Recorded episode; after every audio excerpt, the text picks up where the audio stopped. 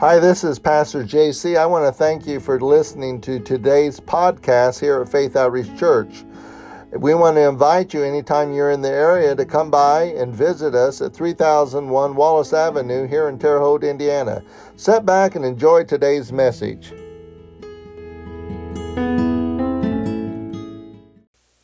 Good to be here this morning. Monday morning. Praise the Lord. Sharing the Word of God on a Monday morning. My goodness, we love it. You can turn to the book of Joshua. Now, we're going to talk these, in these morning sessions, we're going to speak on the subject of prayer. Uh, something that I did for many years in our morning meetings, kind of taking a page out of Brother Kenneth E. Hagin's book. But this is what I found out that uh, many people do not realize that prayer is an acquired skill. You don't just know how to pray because you're a Christian. You know, there's, I've always been uh, fascinated by the prayer that Hollywood presents to us in movies. I like, I like old movies, and there was a movie about uh, a battle in the Philip uh, back to Bataan, I think was the name of it, and they prayed at the end as, as the, all of the soldiers were dying one by one. There was like two left, and one of them looked at the other and said, "Should we pray?" And so they prayed, "Our Father, which art in heaven, hallowed be Thy name." And then the movie comes to an end with the flag blowing. And I've always thought to myself, that was the wrong prayer. They should have prayed, oh Lord, send the Marine Corps, you know, get us out of this. But it, it, there's always this, uh, uh, this perception of, of prayer in our, in our nation, in the, in the media, uh, that prayer is something that it's not. You know, I've always said this a moment of silent prayer gets you nothing.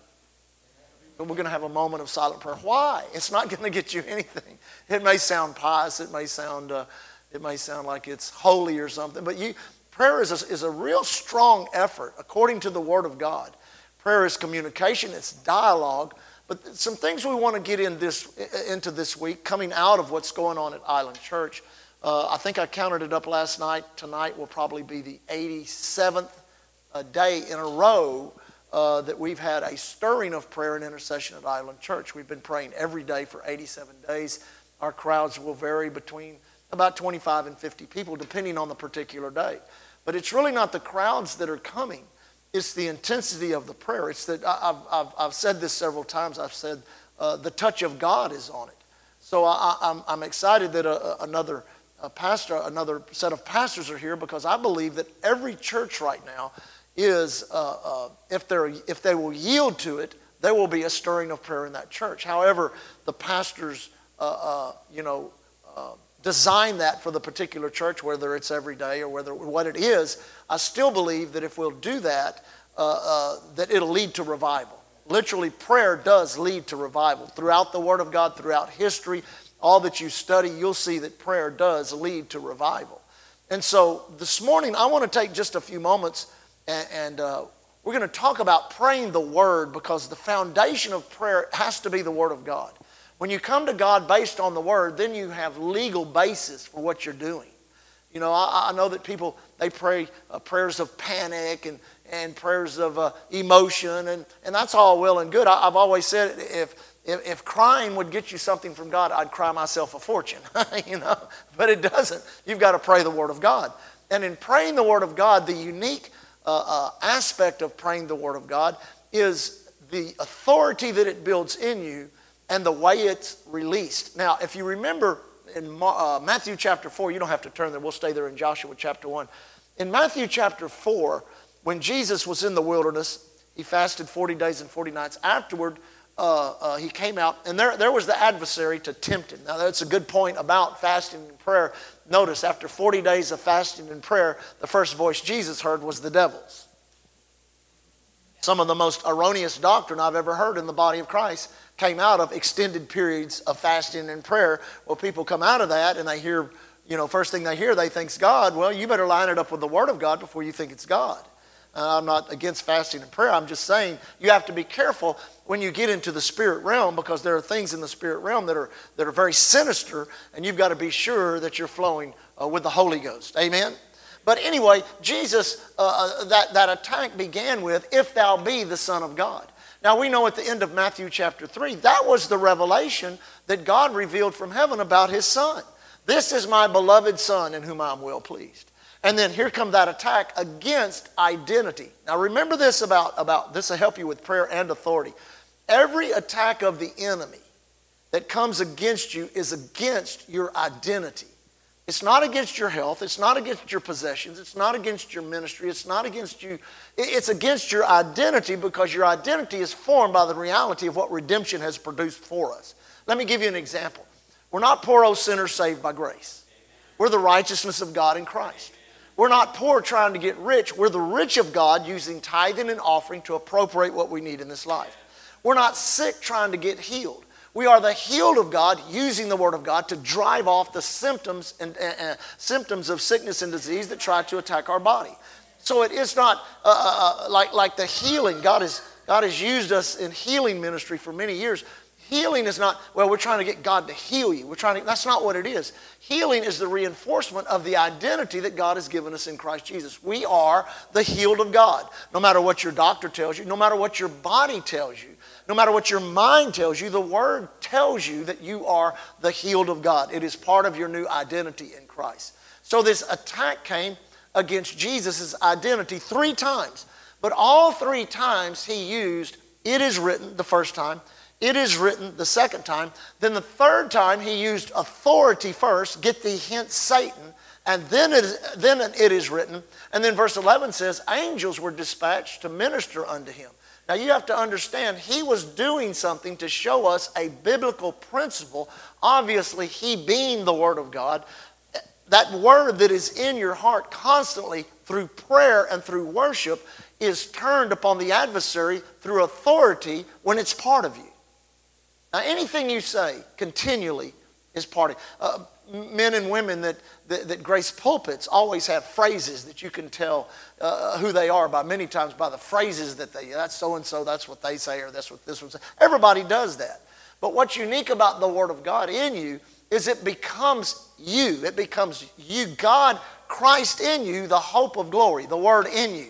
And that comes many times through, and I think we kind of fell short in teaching on the confession message because the confession of the Word of God, coupled with the subject of prayer, is the true reality of what confession should all be about. I urge people many times when I teach on prayer begin your prayer with a strong confession.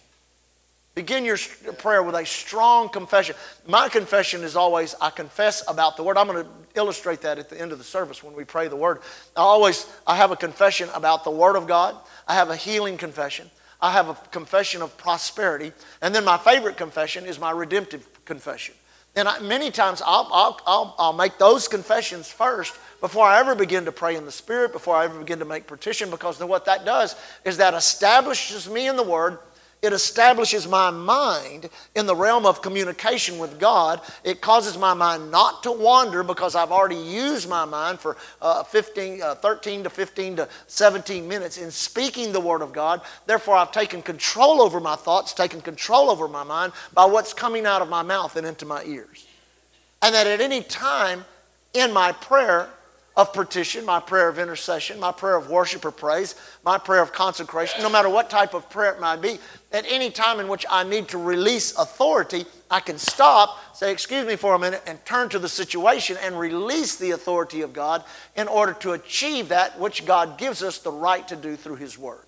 Amen? Now, here we go. Joshua chapter 8, excuse me, Joshua chapter 1. This kind of backs this up. God speaking to Joshua. Joshua was taking over a very important position in, in Israel. He's, be, he's taking Moses' place. God gives him, a, God gives him this, this point here in order to empower him. It says, This book of the law, we would say it like this today The word of God, or the Bible, shall not depart out of thy mouth. Everybody say, out of your mouth. It shall not depart out of your mouth, but thou shalt meditate therein day and night. Everybody say, day and night. This is your schedule for meditation. if the sun is shining, you should be meditating. If the, if the sun is not shining, you should be meditating on the word. Now, a lot of I've heard a lot of teaching on meditation. People, you know, the, the, the Hebrew uh, definition to mutter, to mutter under your breath. Everyone in the world is advanced at meditation. It's just in the negative. It's called worry. And if you've ever worried, then you know how to meditate. Worry is what? The continual turning over and over and over of thoughts in your mind of a particular situation or circumstance which is coming to your life, you begin to look at future scenarios. You begin to look at what may happen here or there. You may get, you begin to weigh the in the balance of what's going. That, if you've ever worried, you know how to meditate. But if you will take the Word of God and replace your thoughts of worry with the Word of God, you'll be meditating, thinking over and over, turning it over. I heard an old preacher years ago said he said, meditating on the Word of God is like putting tennis shoes in a dryer. You ever heard tennis shoes and you take wet tennis shoes that somebody washed, you put them in the dryer, they go ka-thump, ka-thump, ka-thump, ka-thump, ka-thump. Just drive you up the wall over and over and over. But if you take those tennis shoes out after the drying cycle and you ask those tennis shoes, where have you been in that dryer? Those tennis shoes will tell you, I've been everywhere there is to go in that dryer. The same thing is the Word of God. You put the Word of God in your mind, you think it over and over and over. You constantly. I wake up in the morning thinking the Word of God. I go to bed at night thinking the Word of God. I go to bed, uh, during the day, I have different routines that I do. I, I, I, go to the gym, I have a certain routine at the gym. That whole routine is based on my, I'll be, I'll be running around the, around the gym, uh, uh, muttering under my breath the Word of God constantly. Most of the time, when I'm not communicating with people, I'm communicating with God based upon the Word of God, either in thought or by just muttering it under my breath, or worshiping God with it, or using it for a foundation to prayer. Now, notice, it shall not depart from your mouth and you need to meditate day and night. Now, I want you to get this. It shall not depart, so you're going to have to speak it. Now, I know the, one of the greatest uh, uh, uh, uh doctrines in which we have received great criticism of, Uh, you know, there's the baptism of the Holy Ghost. Oh, you're one of those tongue talkers. And then there's confession. Oh, you're one of those blab it and grab it guys. You're one of those name it and claim it. Well, in reality, yes, a lot of people got off in the ditch by only trying to use confession. Well, I'm going to confess up a Cadillac or five oil wells or do that has nothing to do with the reality of the Word of God in your mouth. Now, I do believe in, in, in specific needs being targeted by confession and speaking confession to that. But in reality, the word confession means to say the same thing as. And that's what you're doing with a strong confession of faith. You're saying the same thing as God says about you. Amen? You're saying the same thing as God says about you. Remember when Jesus came out of the wilderness in Luke chapter 4? You don't have to turn there, we'll stay in Joshua. But he came out, and the Bible says uh, he found the place where it was written. Speaking of the book of Isaiah, he was fixing to read something in the book of Isaiah that was written specifically about him. In every Bible I've ever had, all the way back to my Bible school days in the early 80s till today, every Bible I've ever had, the first thing I do when I get a new Bible is I turn to that scripture and where it says he found the place where it was written, I always write in next to it about him. You say, now why do you do that? Because there are things written about him, but there are also things written about you and about me.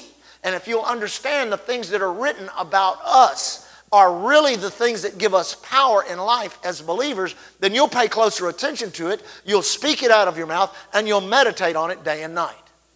Now, the majority of that is found in the letters to the church. Now, I, I found this a, a, an interesting phenomenon, especially when we travel. We traveled quite a lot, and, and uh, you know, we had uh, two powerful revivals in two different locations in the world that, that God used us mercifully uh, to be a part of. One of them, in particular, in the nation of Ireland, uh, uh especially when the move of God really began uh, to get strong. We held a conference, I believe it was in 1994, at a place called Blackrock, College right outside of Dublin, which is a, a good, not, it wouldn't be compared to any of our universities, but it's a good size college. And we drew crowds of Oh, uh, during the day in our day meetings, there would be 800 to 900 people. Night meetings would drop to 2,500. But a lot of the students and a lot of the professors came, and there were actually theologians. Now, it was interesting to butt heads with the theologians because they, many of them, were, were of, of you know, of the Catholic religion, and, and they were very theologically bent. But what they had trouble with more than anything was the volume of information that the speakers were bringing out of the letters to the church. Because when it gets to the denominations and people that really don't understand the spirit realm, they have a hard time with the letters to the church. But remember, the letters to the church are the books of the Bible that are written to you. The rest of the Bible is written for you. It's, there's a difference between what is written for you and what is written to you. And those letters to the church that's what's written to you, and that is what creates your new identity in Christ. You're the righteousness of God in Christ. You're a new creature. You're more than a conqueror. You, know, you can go on and on talking about what the Bible says about you, and just like Jesus did, he did what? He found the place where it was written about him. We need to find the place where it's written about us. Amen? Now, notice this. This book of the law shall not depart out of thy mouth. Thou shalt meditate therein day and night. Now, this is really cool. I like this that thou mayest observe to do all, uh, that thou mayest observe to do according to all that is written therein. Everybody say obedience. obedience. Say it again obedience. obedience. I find it difficult to obey any scripture that is not in my mouth and in my meditation. But you will find it very easy to obey scripture that it's in your mouth and in your meditation. Because when you meditate on the Word of God and speak the Word of God over yourself, what you are doing is you are preparing yourself for obedience. There are all types of doctrines which the human mind rejects. The number one doctrine. Anybody know the number one doctrine the human mind rejects? Tithing. 10% of your income belongs to the that's old testament that's this that's that. Well if i was teaching on tithing i could show you in the word of god where it is literally a beginning principle. It is something that god put in the foundation of the earth. Tithing 10% of the income to take care of the move of god in god's kingdom on the earth. Now here's what's unique about tithing. You can make $1000 a month. I just pick out you know a, round figure. You can make $1000 a month and of course uncle sam's going to get his his cut so so so you bring home 750 but you're supposed to tithe, so that's $100. So that leaves you with $650 for a month's worth of bills. So you have $800 worth of bills a month. So you do the math on tithing. $1,000, Uncle Sam gets 250 I tithe 100 to my church. I have $800 worth of bills that I only have $650 to pay. And I've heard this over and over throughout the years of, uh, of serving the Lord. People that tithe do it faithfully and do it according to the Word of God as they have spoke the Word about tithing, meditated on tithing, and obeyed the principle of it. They'll all tell you the same thing. It's amazing how you can pay $800 worth of bills with $650 and still have money left over. So, well, that doesn't add up. It doesn't in the natural. But remember, we're not dealing with natural things, we're dealing with supernatural things. And when you understand that's how the Word works, the Word works by usurping the natural with the supernatural ability of the Word of God. And then the obedience factor of your life is going to determine what you do or do not receive. You stay outside the dimension of obedience, it's hard to receive from God. You, you live within the peripheral of obedience to God for your life, and it's amazing how God can bless you. Anytime I'm having trouble receiving something from God, I start checking up first of all on my obedience. Where, where have I missed it? Did you tell me to do something that I didn't do? Uh, have, I, have I not done something? Have I, have I done something? I go through everything I can go through to figure out if I'm the problem. You know, if, uh, your, your, uh, our, these, all these cell phones and things that we use, you know, there's a common, all these towers that are around here that are, that are broadcasting uh, all of our phone calls, our text messages, our emails, and whatever else they have that they, that they do. And uh, uh, you could have a problem with the receptor, with the cell phone. You say, well, you know, uh, I, I, was using my phone this morning. Leah had some problems with her phone when we first got here.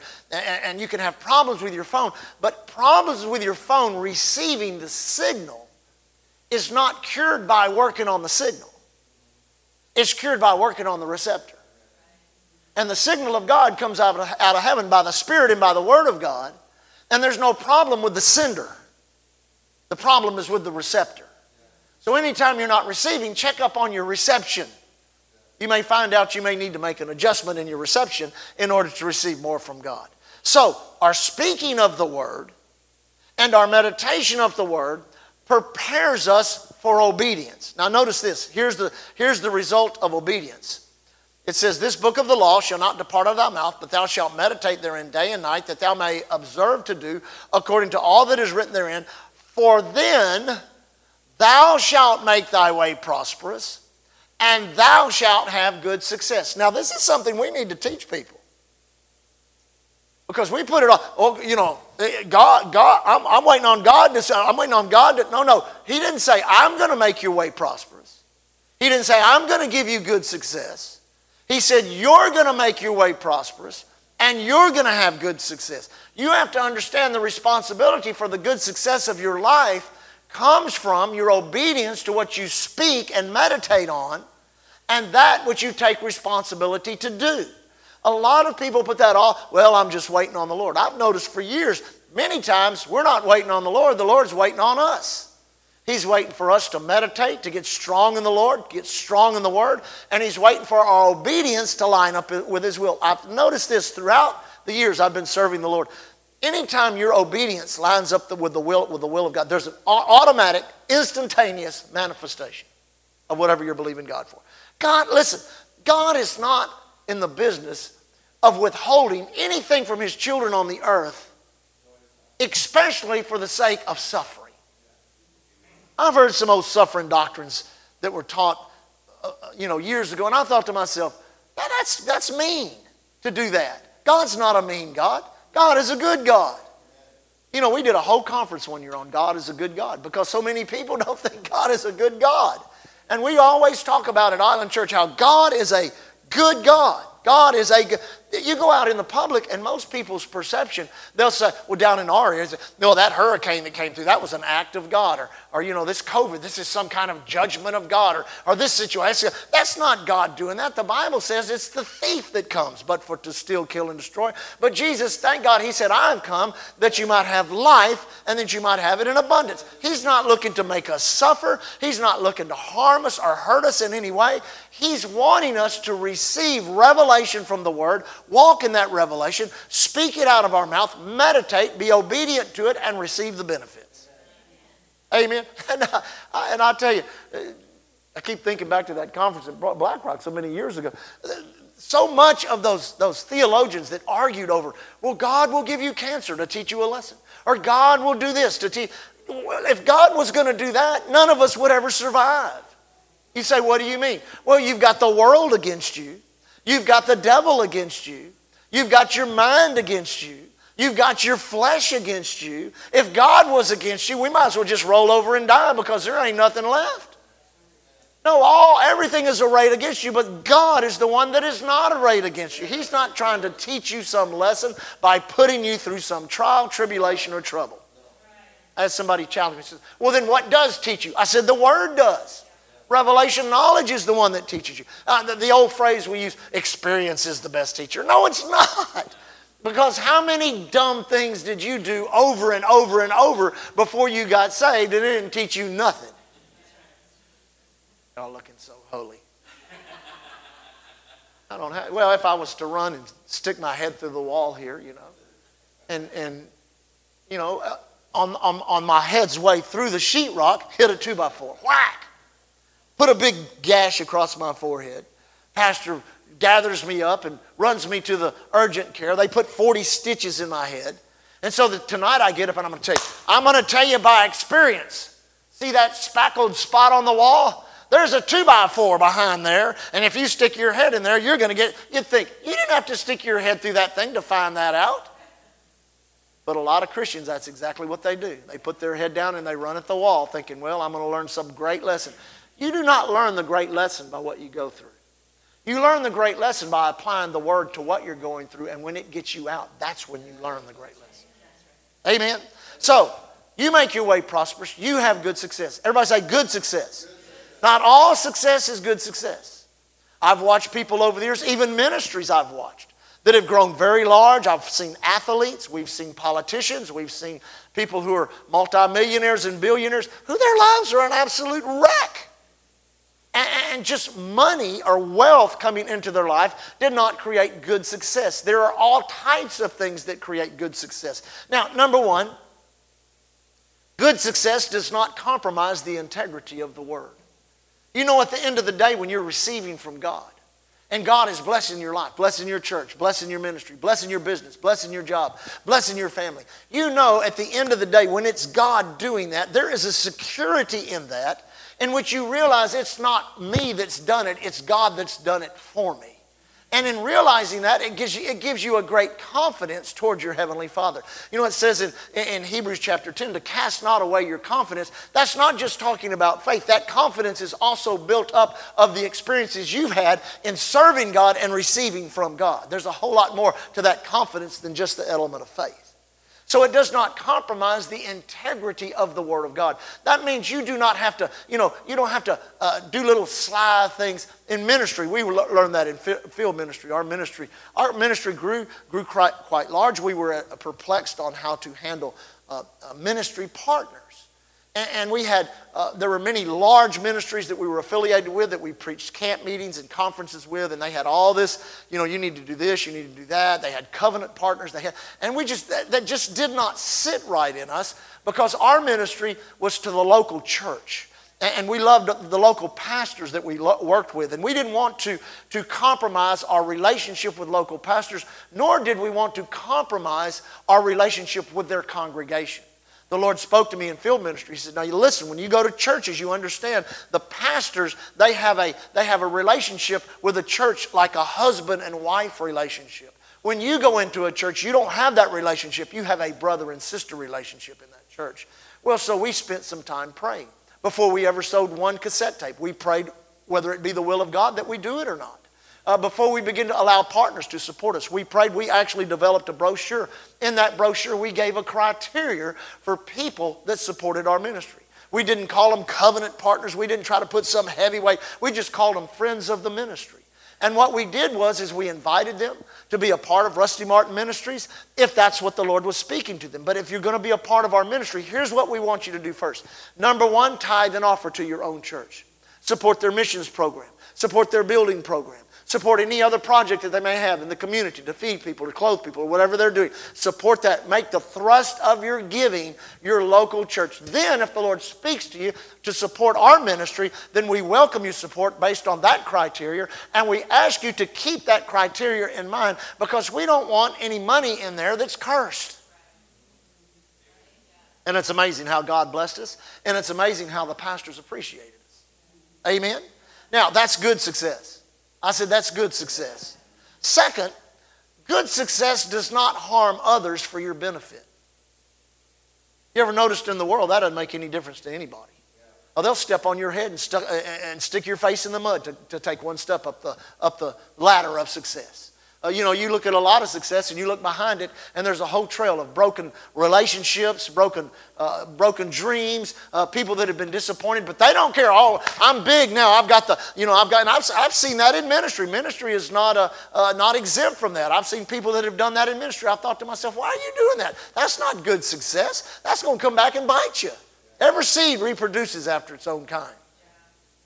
So it does not harm others for your benefits uh, your good success is also part of your spiritual growth. Part of, if, eh, listen, if you're not, if your success in the spirit in which God has granted you and I, we're talking about in ministry or, or at your job, in your business, in your investments, in your family, how, whatever you're doing, if that success does not cause spiritual growth in your life, then I question whether it's of spiritual origin. There's all kinds of ways to do things. There are all kinds of ways to make money, all kinds of ways to manipulate, all kinds of ways to, you know, to, uh, uh, to do things uh, to try to gather wealth or to try to gather influence or to try to build relationships. But when you do it according to the standard of the Word of God, there is the added ingredient of the integrity that the Word of God produces in your heart. So there should be, with every stage of success in your life, there should be great spiritual growth and development. I just finished writing a book called You Can't Shoot a Cannon Off a Rowboat. That came from a, a, a, a, little prayer group that I went to when I was in Bible school, and a powerful teacher of the Word of God got up and taught a message called You Can't Shoot a Cannon Off a Rowboat. And her message was this there's a lot of people in the body of Christ that have cannon giftings, kaboom, but they have rowboat mentality. They go out, they get one shot, and that one shot sinks their little rowboat. But, battle, but, but uh, cannons are shot off of battleships. Battleships take time to build, they take organization, they take structure, they take radar systems, they take communications. There's all kinds of things that are put into a weapon of war that is used by our neighbor. But when it is launched, it has two purposes it protects, amen, and it can be an aggressive weapon. Same thing true of the Word of God. It will protect you, and it can be an aggressive weapon in your mouth and in your heart. Amen? Oh, I like this one. It's easily shared with others. Good success is easily shared with others.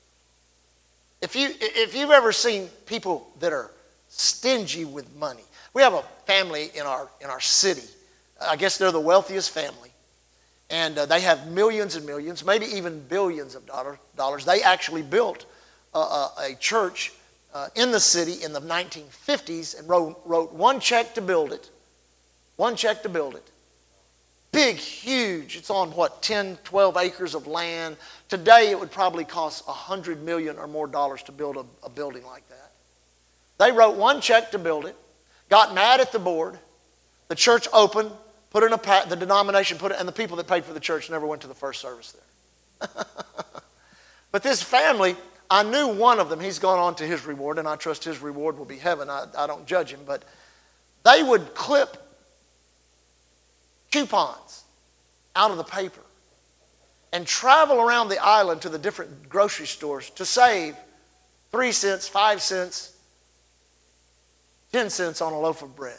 You say, well, Pastor, that's just being a good steward of money. No, no, no. Let me tell you what that is. That's stupid. When you have hundreds of millions of dollars now, if you're on a limited income that's fixed and you're trying to make the best of every penny that comes into your life, I understand that. But when you have hundreds of millions of dollars and ranches all over the world and oil wells on those ranches and an enormous amount of income just dumping into your family, you do not need to clip coupons to go to. The, that's not good success. You know what that is? That's fear.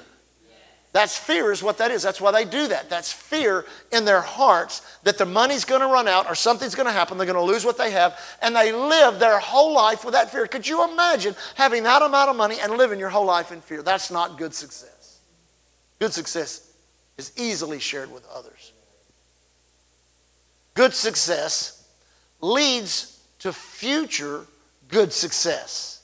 For today provides seed for tomorrow's success. Everything that God gives you is designed to provide seed for tomorrow. And when you begin to realize that through meditating on the Word of God, speaking the Word of God, and then obeying the Word of God, God guarantees you, you will produce for yourself good success. Then you begin to understand what it is. I guarantee you, you'll begin to appreciate God's interaction in your life more and more. Now, in praying the Word of God, how's our time? 1136 in praying the Word of God, number one, it must be repetitive. Because repetitive confession becomes a part of your overall personality and makeup. What you say. Have you ever had things come out of your mouth that you didn't think? They were spontaneous. It should be the Word of God that you speak every day in times of prayer that become the spontaneous reactions of your vocabulary. A lot of people don't have that. I've noticed people over the years that, you know, this will happen or that'll happen, and something negative, every time something negative happens, something negative will come out of their mouth. Well, that's preconditioned. And thank God He's given us the Word in written form. You ever, you ever consider, we, we support some uh, missionaries there in, in, in China. And it's been, I don't know, Leo, maybe five years ago, they sent us a video, and we helped them buy several crates of Bibles uh, to take into communist China. Lee and I have done that before. We actually got caught on the border. We got busted with 400 Bibles, and while they were interrogating us, about 200 people got across with about 4,000 Bibles. So since Leah had been in jail before, we really didn't have any uh, problem. just kidding. We didn't have any problems. No, we just kind of made a joke out of it, and it was a lot of fun. So, but anyway, we got this video, and this this this really, how can I say this? This really impressed upon me how we neglect to value this book when I saw this video. And it showed them, and there was like, um, it was a group, and maybe one crate was there. One of the crates was there. So they were so eager. They were, man, they popped that thing open, they got the lid off, and they started handing out these Bibles. And these, these precious Chinese people were taking their Bibles and they were hugging them and they were weeping. Tears were rolling down their face and they were hugging and weeping hugging and weeping. That's how valuable the Bible, that's how valuable the Word is. We can never take it for granted. And then when we get this, in this, my goodness, how can we not be blessed of God? When I was in Bible school, there was the, the Iron Curtain was still up. And they had smuggled a, a Czechoslovakian preacher out. At, at that time, I, was at, I went to Bible school at Lakewood Church, and, and Lakewood was a dynamic missions church at that time. And they had smuggled this uh, Czechoslovakian pastor uh, out of Czechoslovakia, and he was there in the States because he was, there was a threat against his life. And he had built a church of about 60 people. It was an underground church. And they were very uh, spiritual. They would literally pray, the pastors would pray, and people would show up at the right time. There would be no announcement, there would be no word of mouth, but the Holy Ghost would move on people. They'd show up, and that's how they would have meetings. All of their Bibles were handwritten. And here's how, here's, here's how he explained it. He said, you know, when we first went under communism, they took everybody's Bibles and burned them. He said, so we began with notebooks. And somebody would remember a scripture, they'd write it down and they'd categorize it. They would write the book of the Bible, the chapter 1, verse 3, chapter 2, verse 6. They would hear radio broadcast. They would have tracts and books that would be smuggled in that they would have scripture in there. So people would put these Bibles together like a jigsaw puzzle. And when they gathered together for a church meeting, they would have their praise and their worship, and the pastor would teach the word. Then the way they fellowshiped, would they would share each. Well, I got this scripture, and I got that scripture, and I got this scripture, and I got. And they would literally put their Bibles together. And for his congregation, it took ten years. And all of them had handwritten Bibles.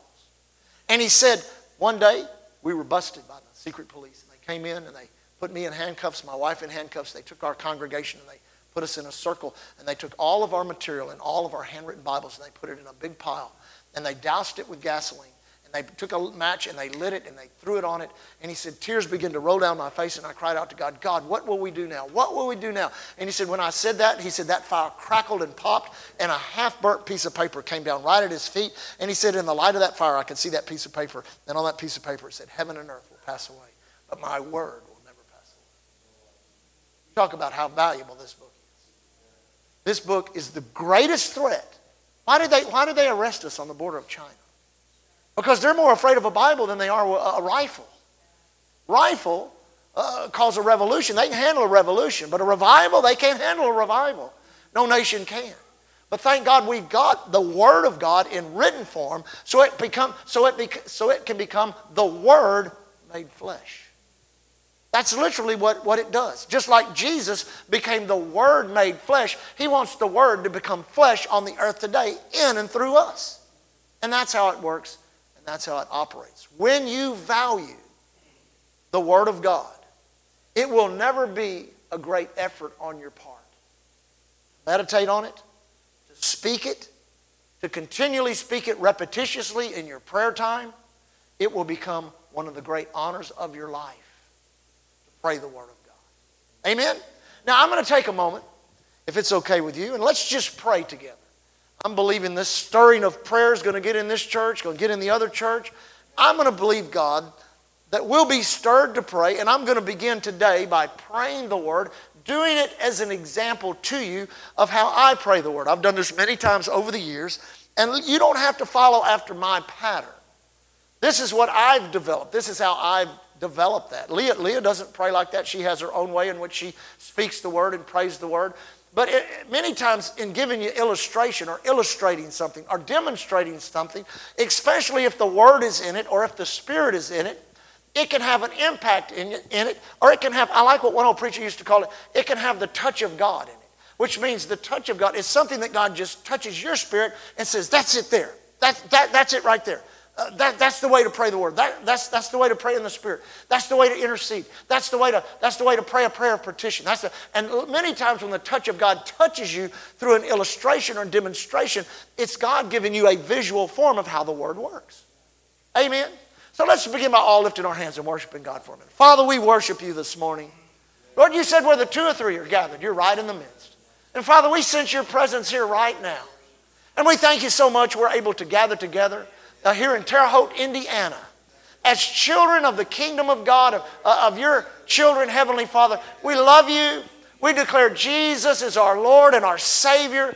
The Holy Ghost abides and empowers, and the Word gives us good success. We thank you for it, Heavenly Father. Now, Spirit of God, help me this morning to bring forth this illustration so that they will see and understand how the word is prayed in an effectual ma- manner, not only to get the attention of heaven, but to also do something within the heart of the man or woman that is praying the word to help establish the reality of the word in us higher than anything else, higher than ever thought, higher than any type of any type of education or religion.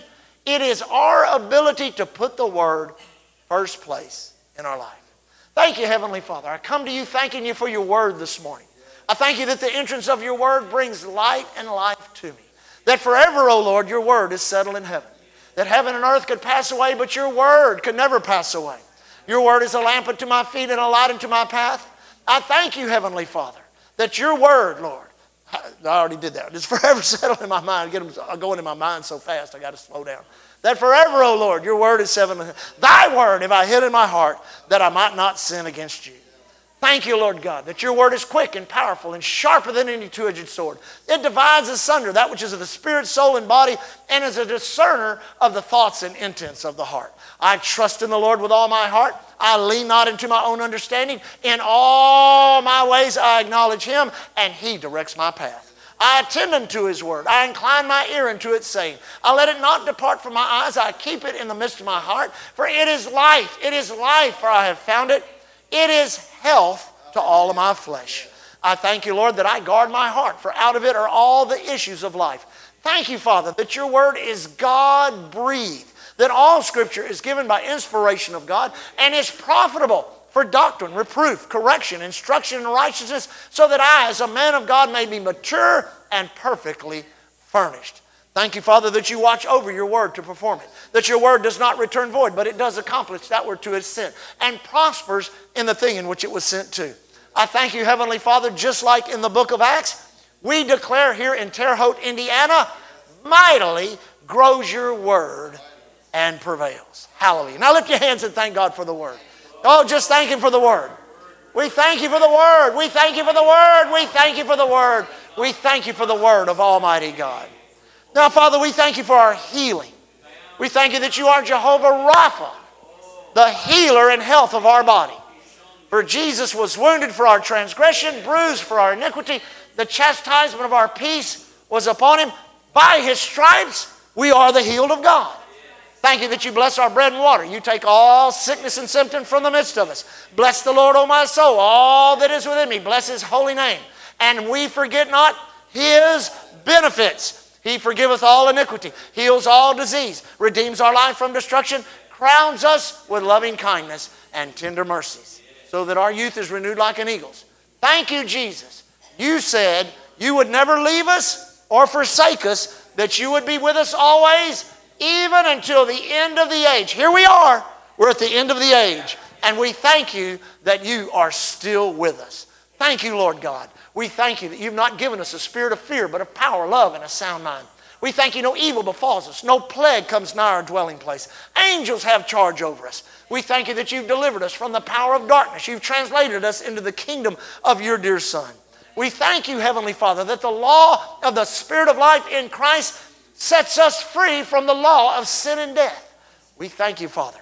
The same mighty Spirit that raised Christ from the dead, it abides, it dwells in us, it quickens, it makes alive our mortal bodies. Therefore, we declare from the crown of our heads to the soles of our feet, we are the healed of God in our blood, in our bones, in our marrow, in our organs, in every part of our body and being, down to the very cellular level we release by faith and confession God's healing power into our bodies in Jesus' name.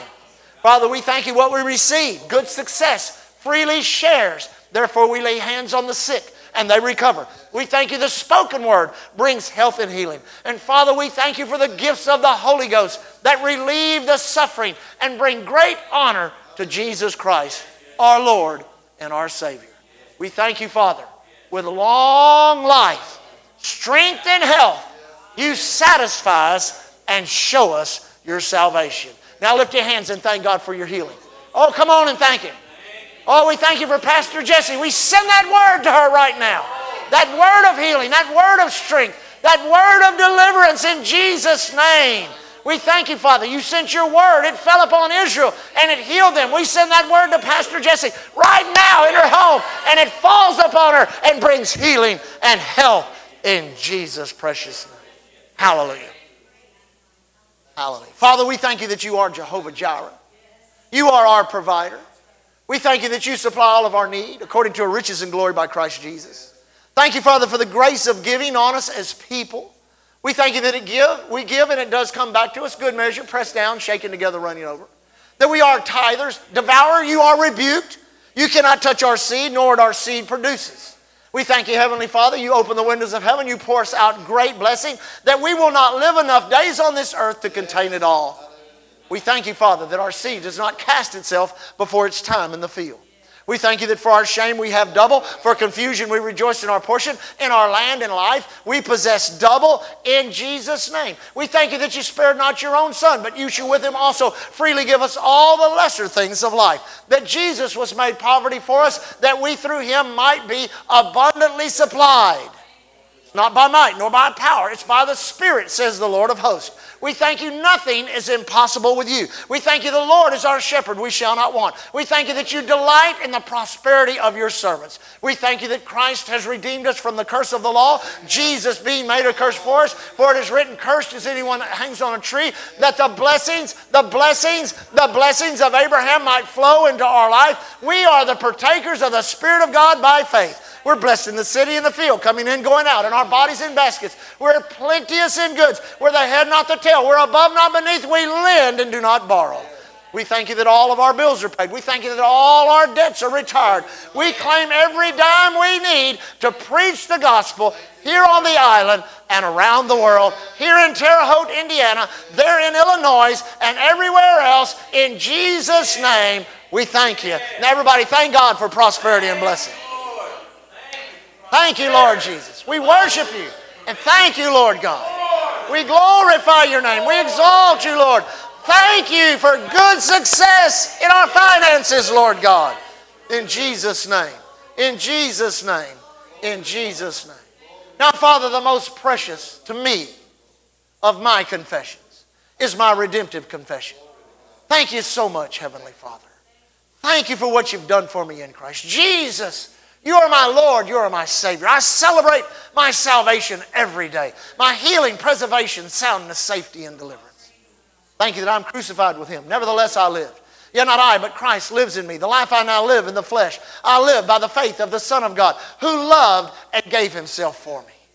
Thank you, Heavenly Father. I'm buried with him by baptism into death, that like as Christ was raised from the dead, even so I also walk in newness of life. I'm risen with him and seated with him in heavenly places, completed him, accepted into the beloved. I'm blessed with all spiritual blessings in heavenly places in Christ. I'm accepted into the beloved. It's in Him I live and move and have my being. Jesus has been made unto me wisdom, sanctification, redemption, and forgiveness of sin. I'm a new creature in Christ. Old things have passed away. All things are new for me. He that knew no sin was made sin on my behalf. Because of that, I am the righteousness of God in Christ. Thank you for the mighty authority that we have in the name of Jesus. That at the name of Jesus, every knee must bow of things in heaven, earth, and under the earth. Thank you, Father, that Jesus achieved his name three different ways. He got it through mighty conquest by spoiling principalities and powers, making a show of them openly. He had it conferred upon him through his humility and his obedience, and he got it through inheritance. And through inheritance, it has been given to me, for I am an heir and joint heir with Christ Jesus. I walk upon serpents and scorpions over all power of the enemy. Nothing shall by any means harm me. Greater is he that's in me than he that's in the earth. I can do all things through Christ who strengthens me. Thanks be unto God who causes me always to triumph in Christ Jesus. No weapon formed against me shall prosper. Every tongue that rises up shall be brought to condemnation. Thank you for your cross, Lord. It has broken the power of Satan over my life. For it is written, the preaching of the cross is unto them that perish foolishness, but unto us that are saved, it is the power of God. Thank you for your word. It is our sustenance, it is the bread of life. Thank you for your spirit that abides and empowers. And thank you for your precious blood that cleanses us from, the, from all sin, from all unrighteousness, and that remains fresh upon the mercy seat, crying out for us in all that God has done for us in Christ. Here on this earth, here in this life, we reign and rule as kings by one, Jesus Christ, our Lord and our Savior. Father, we thank you for the spirit of wisdom, revelation, and the knowledge of you, the eyes of our understanding being enlightened. That we know what is the hope of your calling, what is the riches of the glory of the inheritance of the saints of the light, what is the exceeding greatness of your power toward us who believe according to the working of your mighty power, which you wrought or demonstrated in Christ when you raised him from the dead and set him at your own right hand in heavenly places, far above all principality, power, might, and dominion, every name that is named, not only in this world, but that which is to come. Put all things under his feet, made him to be the head over all things to the church, which is his body, the fullness of him that filleth it all in all. And for this cause, we bow our knees unto the Father, the Lord Jesus Christ, of who the whole family of heaven and earth is named. That he would grant us, according to the riches of his glory, to be strengthened by his might in our inner man, that Christ may dwell in our heart by faith, that we, being rooted and grounded in love, may be able to comprehend with all the saints what is the breadth, length, depth, and height, to know the love of Christ, which passeth knowledge, that we might be filled with all the fullness of God. Now unto him is able to do exceedingly abundantly, of all we ask or think, unto him be the glory. Unto him be the glory in the church, world without end. Thank you for the knowledge of your will and all spiritual understanding. That we may walk worthy of you, Lord, be fruitful in every good work and increase in the knowledge of God. Thank you for it, Father, that we as a people, we as families, and we as churches, that we will be sincere and without offense, being filled with the fruits of righteousness, which are by Jesus Christ, unto the glory and praise of God. Hallelujah. Now lift your hands and just worship God for a moment. We worship you, Father. We worship you, Lord. We glorify your holy name. Blessed be, blessed be the name of the Lord. Now, now, now, quietly put your hands down, close your eyes, and just sit quietly just for a moment.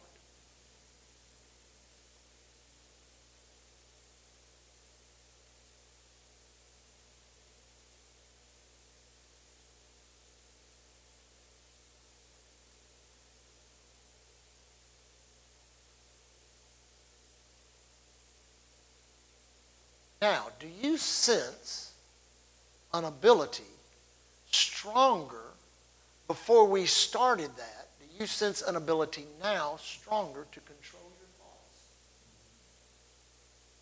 You just sit for a moment and allow your mind to clear.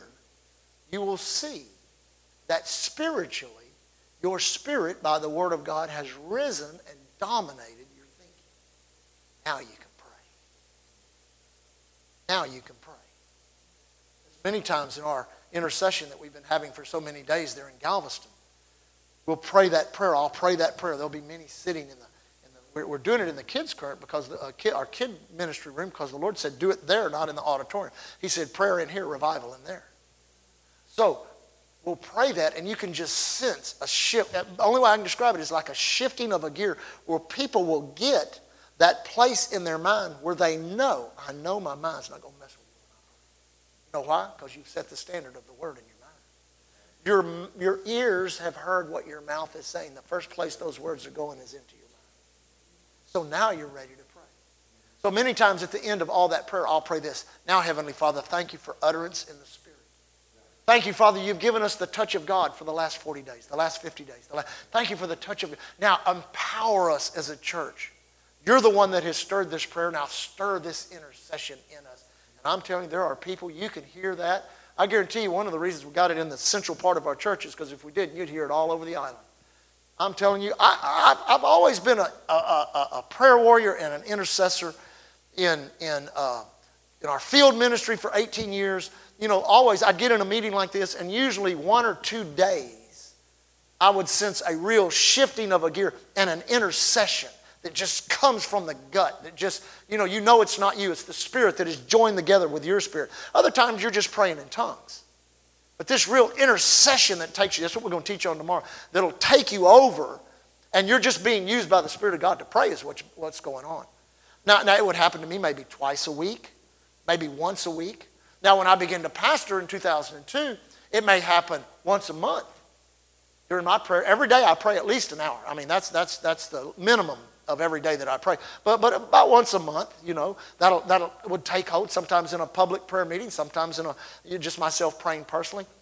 But now, every day, for what, what would he say, 87 days? I can't walk in there without knowing this, this Holy Ghost thing's going to hit me again. And I'm going to be on my knees groaning and moaning and praying in tongues like I've never prayed before, going through one language after another after another, uh, and, and praying these things out in the Spirit.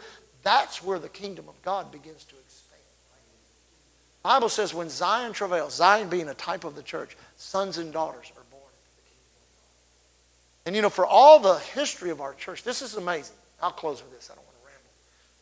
For all the history of our church, especially on our Sunday morning services, we would have anywhere from five to as many as 17 to 18 people come up after the Sunday morning service to either get saved or get right with God. Every service, year after year after year after year. That began to wane. Now it started happening every other week, then maybe once a month. And I got concerned because I was like, Lord, He said, You're not praying over the harvest. And the Lord spoke to me. He said, I'm going to cut it off completely. And I'll bring you into a place of intercession in which Zion will travail. And the real harvest that's going to come in is going to blow your mind. It's going to be bigger than anything you've ever thought. I believe the same thing's true in Terre Haute, over in uh, Illinois, where the, these pastors are from, and any other, other place you're praying over. That's the key. And if you go study moves of God throughout history, that's exactly how they happen. People pray. Uh, who was it? William Seymour. Prayed, what, five and a half hours a day for a year. They prayed in Brownsville for two and a half years. They just prayed on Sunday night. It wasn't every day, but on Sunday night. They had the longest continual revival recorded. So we must understand if God is stirring prayer, when? At the pivotal time in history in which there desperately needs to be a revival in the church, an awakening in our areas, and harvest in the world. Now, let me, I keep saying I'm going to close, but the Spirit of God keeps bringing these things to me. So it's better to say it under, under the anointing than it is sitting there at, at lunch across the table. There has been no move of God for 18 years. People don't realize that. I mean, I've lived in moves of God. I'm fourth generation Pentecostal, lived in moves of God all my life. I believe, I don't preach this publicly, I don't use it as doctrine. I believe the last 18 years have been the apostasy. I've never seen more people leave churches. I've never seen more people leave the faith message. Uh, I know you've got a Rhema background. Do, uh, y'all have a Rhema background. So y'all remember the huge conferences in the Tulsa Convention Center. That doesn't happen. I preached in huge conferences with, I could name some of the top ministers in the country. Everybody would know who they were. I've preached in conferences with thousands of people. That doesn't happen. Even extended meetings like this, that doesn't happen. Churches, churches that were 5,000 are now 2,500. Churches that were 2,500 are now 1,000. Churches that were 1,000 are now 500. Churches that were, now I know there's an exception to different places, different things are going on, but for the most part, what we call the company of faith people that understand how faith operates, people that understand how the Holy Ghost operates, which you also have to understand is going to bring against it the greatest recoil from darkness. Now, once all of this stuff began back in March, I've never seen so much attack against the body of Christ and against the company of faith. Sickness, disease, poverty, all kinds of things have hit churches, have hit ministries. Some of our greatest crusade preachers, Christopher Alam, he's a close friend of ours, and he's going to be at our, our fall harvest this year. In 2015, uh, there were over a million people saved in his ministry. He hadn't preached the first crusade this year. He's been at home. He's been putting out these wonderful teachings that he's been doing. But uh, other than that, uh, our premier missionaries that we know, uh, uh, Jerry and Janalaki from Botswana, Africa, literally changed the entire nation.